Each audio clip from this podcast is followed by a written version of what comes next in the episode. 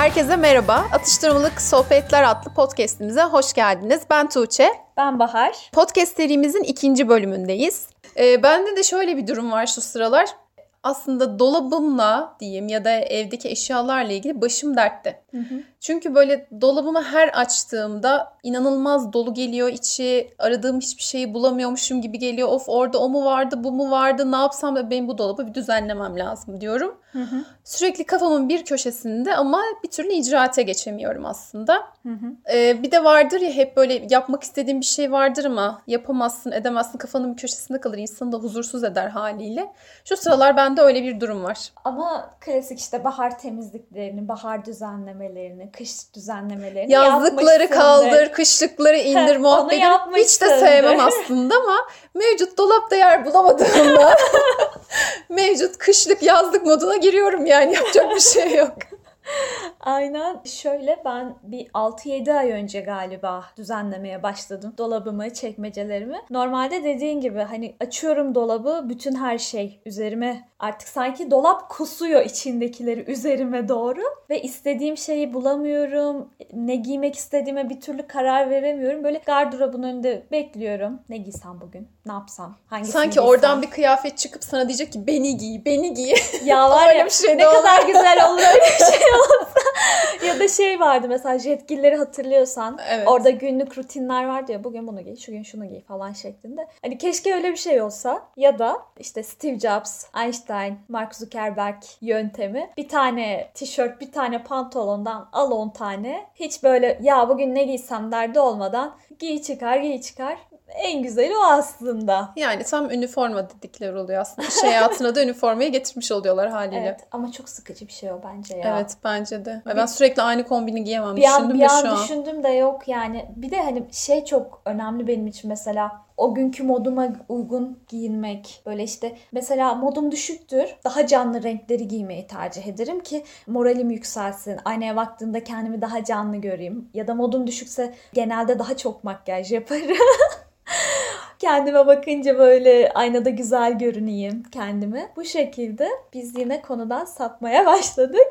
Ama aslında çok da sapmadık konudan. Çünkü hazır dedik ki yazlıklar, kışlıklar dedik. Dolaplar üzerimize üzerimize geliyor dedik. Heh. O zaman demek ki bizim bir minimalizm konusuna değinmemiz gerekiyormuş. Kesinlikle, kesinlikle. Aslında şöyle podcast'ten önce de konuştuğumuz gibi bu teknoloji bu kadar hayatımıza girmeden önce, tüketim çılgınlığına bu kadar düşmeden önce aslında insanlar sadeymiş. Ve baktığımız zaman böyle eski filmlere, eski dizilere ya da annelerimiz, babalarımız, dedelerimiz, nelerimiz anlattığı zaman aa ne kadar güzel zamanlarmış diyoruz. Şimdi artık hayatımızı eşyalar o kadar çok doldurmuş durumda ki ne böyle duygulara, düşüncelere ne de birbirimize yer kalmış halde hayatlarımız. O yüzden biraz böyle ferahlamak, atmak lazım. Ee, geçenlerde işte dediğim gibi bir 6-7 ay öncesinde dolap düzenlemeyle tanıştım. Ee, Marie Kondo'nun tekniğiyle KonMari diye geçiyor bu teknik. Instagram'da dolaşırken bir rastlamıştım. Aa bu neymiş diye merak ettim. Biraz baktım. Tam dedim benlik. Çünkü ben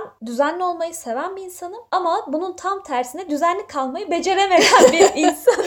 evet herkesin problemidir zaten o. ya bir düzenlersin ama o bir hafta geçer, iki hafta geçer eski haline döner. Kesinlikle öyle ve hani bakıyorum ya daha yeni düzenlemiştim ben bunu. Bir daha mı buna zaman harcayacağım? Yani gözümde büyüyor o düzenlemeye harcadığım zaman. Boş zamanmış gibi geliyor. Yazık olmuş bir zamanmış gibi geliyor. O yüzden aman boş ver diyordum. Koy veriyordum. O zaman iyice dağılıyordu, düzensizleşiyordu. Marie Kondo'nun tekniğiyle e, tanışınca ilk başta çoraplarımdan başladım. Hani minik minik adımlarla dur ya bir başlayayım nasıl oluyormuş dedim. Çorap çekmecemi düzenledim ve benim hani bunca yıldır çorap çekmecem hiç bu kadar düzenli olmamıştı. Öncesinde işte böyle top yapardım. iç içe geçirip top yapar atardım çekmeceye. Atıyorum siyah bir spor ayakkabı giydim. içine siyah çorap giyeceğim.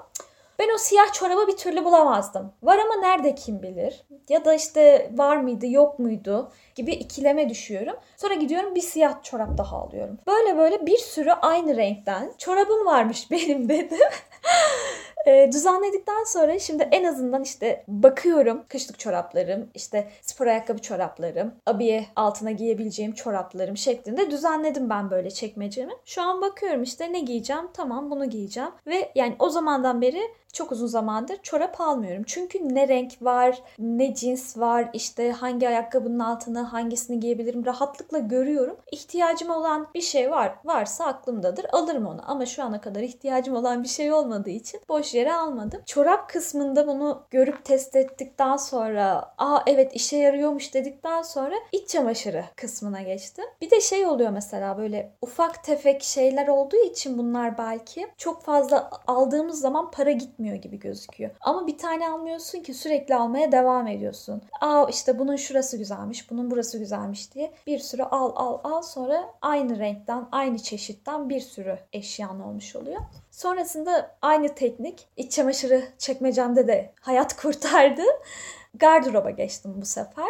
Gardıropta şöyle e, son iki yıldır giymediğiniz ne varsa atın diyor. Gerçekten çok büyük bir ferahlama, çok büyük bir rahatlık, çok büyük bir alan varmış aslında benim gardırobumda. Yani o kadar rahatladım, o kadar ferahladım ki anlatamam. Şu an eskisi kadar çok kıyafetim yok. Ama giydiğin kıyafetler var. Evet ve böyle şu an şey duygum yok. Ya işte benim giyecek hiçbir şeyim yok bu duygu yok. Ama önceden hep o duygu vardı. Şu an mesela gardırobumda işte renklerine göre, renk tonlarına göre ayrılmış bir şekilde. Beyazdan başlıyor işte e, siyaha kadar giden bir şekilde dizili bakıyorum mesela mavi gömlek. O gün mavi giymek istiyorum. Ha işte hemen mavi gömleğimi alıyorum. Ama öncesinde işte hepsi birbirine karışıktı, düzensizdi. Ya işte ne giysem ki? Mavi mi giysem bugün? Siyah mı giysem bugün? Şeklinde olduğu için ya işte benim ne giyeceğime karar veremediğimden ya işte benim de giyecek bir şeyim yok diyordum. Hadi yenisini alayım. Ha, hadi yenisini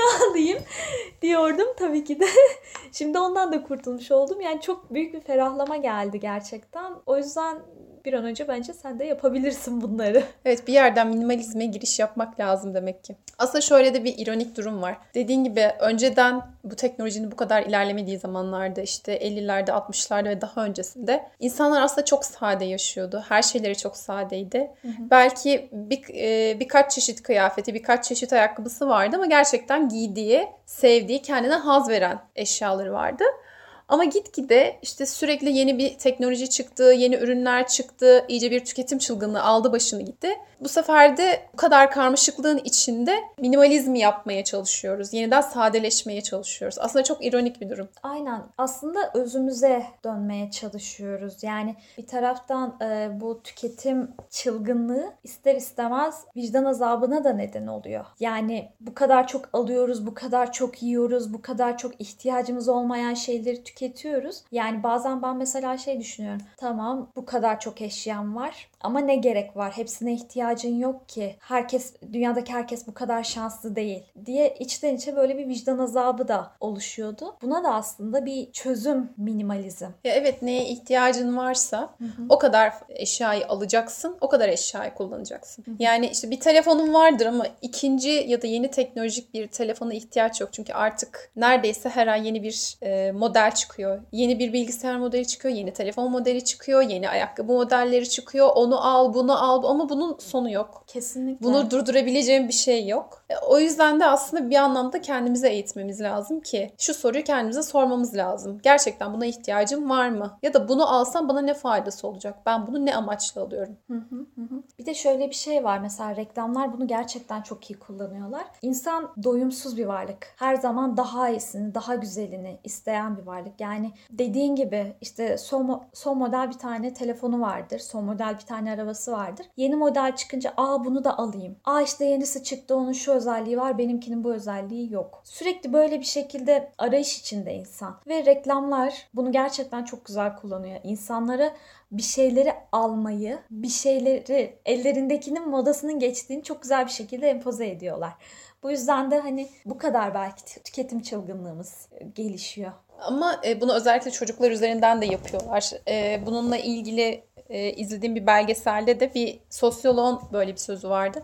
Öncesinde diyor 60'larda 70'lerde yapılan reklamlar çocuklarla ilgili eşya olsa bile ya da işte oyuncaktır vesairedir. E, bunu aslında ailelere empoze etmeye çalışıyorlardı. Bu reklamlar ailelere yönelikti. Hı hı. Ama artık günümüzde tamamen çocuklara yönelik reklamlar yapılıyor. Neden? Çünkü çocuk onu görünce aa ben bundan istiyorum diyecek. Aile de dayanamayacak alacak. Hı hı. E ne olacak sonra aynı oyuncaktan belki aynı tarz oyuncaktan yüzlercesi var ama hiçbirinin kıymetini bilmeyecek. Belki bir tane olsa onun için çok değerli olacak. Hı hı. Ee, onunla daha iyi oynayacak, daha verimli vakit geçirecek belki. Ama 100 tane oyuncak var ama çocuk yine mutlu değil. Aynen. Aslında ihtiyacı olan şey o kadar çok oyuncak değil. Kaliteli zaman, kaliteli oyun asıl ihtiyacı olan ama e, dediğin gibi o reklamların empozesiyle biraz yönleniyoruz. Belki de şöyle bir şey olmalı. Hani insanları daha çok eşya sahibi olmaya yönlendirmekten ziyade daha çok anı biriktirmek. Hı hı. Ya bunu da nasıl yapabilirsin? Git dışarıda arkadaşlarınla vakit geçir, ailenle vakit geçir. Daha önce hiç gidip görmediğin bir yerlere git. Oturup da telefonla fotoğraf çekeceğini, video çekeceğini biraz hafızana kaydet. Hı hı. Anı biriktir. Gel bunları bir yere yaz. Et ama o senin için değerli olsun.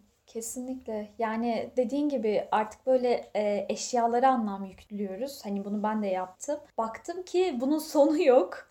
Bahar bir yerde dur dedim kendime. E, sonrasında bir şeyleri vermek, bir şeyleri paylaşmak çok daha rahat hale geldi. İşte ne bileyim bir kitap almışım mesela okumuşum. Kitaplığımda durmasına çok gerek yok. Ya da işte bir arkadaşım bir kitap hediye etmiş. Okumuşum. Bitmiş. Yani bir daha açıp aa dur bakayım deyip okuyacağım bir kitap değil onu tekrar kendimde tutmanın, tekrar dönüp bakmayacağım bir şeyi evde tutmanın anlamı bir gereği yok. Yani sonuçta sonsuz metrekareli evlerde yaşamıyoruz. Aynen, aynen. Mutlaka bir şekilde düzenlememiz gerekiyor eşyalarımızı ve kaldı ki sürekli bir işte temizlik yapmamız gerekiyor zaten.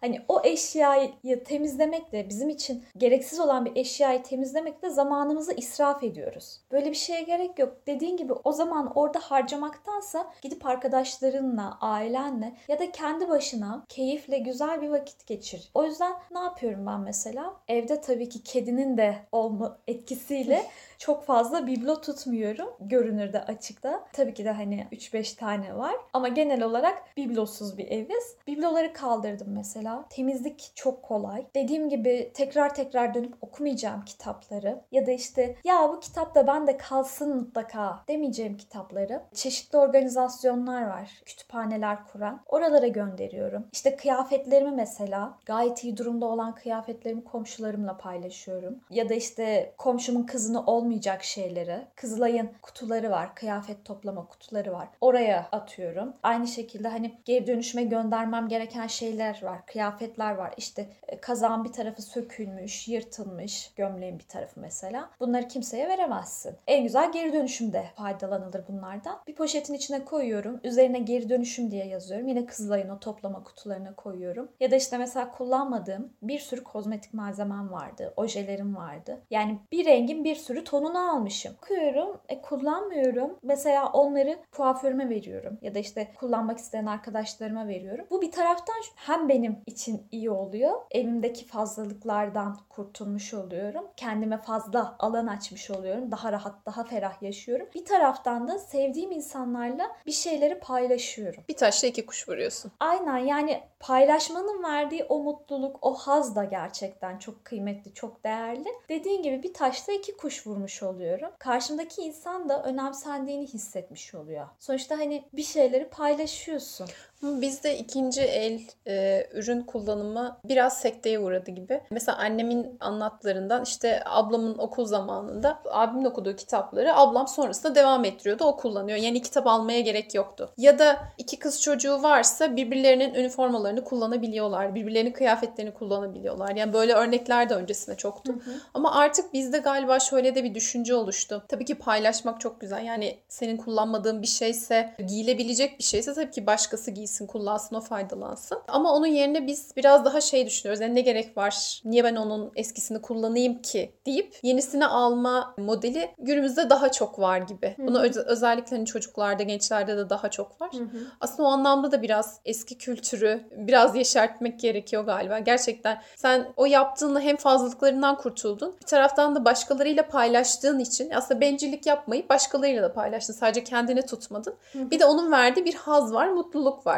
Sen ikisini bir arada yaşamış oldun. Hı hı. Aynen. Kuzenim mesela şimdi Romanya'da o söylüyor işte. Bir sürü ikinci el pazarı açılıyormuş orada ya da ikinci el satan dükkanlar varmış ve işte 5 euroya 5 leye çok güzel şeyler alıyor. Zara'nın eteğini, Bershka'nın kazağını muhtemelen diyor bir ya da iki kez giyinmiş. Gayet diyor yıkayıp yıkayıp giyiyorum diyor. Hatta diyor benim Türkiye'den götürdüğüm kıyafetlerim sanki ikinci el onlar sıfırmış gibi duruyor diyor. Gayet iyi durumdalar diyor. Bu paylaşma olayını biraz arttırmak gerekiyor. Biz mesela iş yerinde bir arkadaşımla yapıyorduk onu. O işte kullanmadıklarını bana getiriyordu. Ben kullanmadıklarımdan aa bak böyle bir şey var elimde kullanır mısın deyip ona veriyordu. Kompleks de yapmamak lazım. Ben başkasının eskisini mi giyeceğim? Hani bu kompleks olacak bir şey değil bence. Hani iyi durumdaysa, temiz durumdaysa neden olmasın yani? Aslında şu bilinç oturursa hani ikinci el kullanma insanlar da belki kıyafetlerini daha hor davranmaz da daha adam akıllı kullanır daha iyi durumda olur da bu sayede birden fazla insanla paylaşabilir. Kesinlikle. Şimdi sadece tabii ki bu konuştuğumuz minimalizmi sadece kıyafetlerde,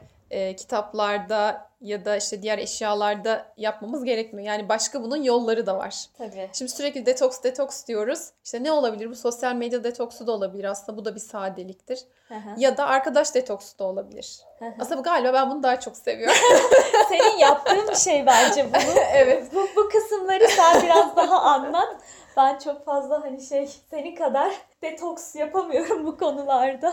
Şimdi benim oldu bitti hep şöyle bir şeyim vardır. Az olsun öz olsun arkadaşta. Yani görüşmediğim bir insan neden benim Instagram hesabımda olsun, Facebook hesabımda olsun? Yani onun hayatında ne olduğunu neden bilmeme gerek olsun ki deyip benim böyle gayet sade, çok az miktarda arkadaş sayım vardı ki sosyal medya hesaplarımı kapatmadan önce 50-60 kişilik bir arkadaş grubu vardı ki onlardan da yine çıkardıklarım kesinlikle olmuştur. Hani ilk başta tamam ben bunu takip edeyim, takip isteğe gönder, tamam takip edeyim diyorum. Sonrasında diyorum ki ben bununla görüşmüyorum ki yani buradan onu görsem ne olur, görmesem olur. Ne fark edecek? Tamam boş ver sil gitsin. Unfollow. Bu gerçekten çok yaptığım bir şeydi. Ama sonrasında da baktım ki sosyal medyada çok zaman harcıyorum. Ve bazen de e, sosyal medyada kayboluyormuşum hissi oluyordu bende. Gerçekten gereksiz bir zaman kayboluyor. Ve e, saçma sapan bir sürü bilgiyle doluyorsun. Evet bazen iyi sayfaları takip ettiğinde yeni şeyler de öğreniyorsun. Onda diyecek bir şey yok. Ama belli zamanlar belli konulara yöneldiğin için zaten Instagram'da sürekli sana onunla ilgili haberler gösteriyor. Ve artık o haberleri görmekten sıkılıyorsun. Tamam dedim ya benim için artık Instagram bu Bitmiştir. kadar bitmiştir Daha dedi. da gelmem dedi. Face'i kapattım. E, zaten Twitter'da çok aktif değildim. Yani şu an şifremi bile hatırlamıyorum o kadar. Instagram'ı da kapattım. Hayatımda bir kayıp oldu mu? Olmadı yani. Aslında kafam çok rahat etti. E bazen çoğu şeyden haberim olmuyor belki. Magazinsel falan da ondan da haberim olmasın ya diyorum. Yani ne olacak? Ama gerçekten büyük bir rahatlık. Yani onda çok fazla zaman harcadığımı farkındayım. Çünkü ister istemez boş vakit oluyor. Direkt ona bakıyorsun. evet. Yemek yedin, sofrada direkt ona bakıyorsun.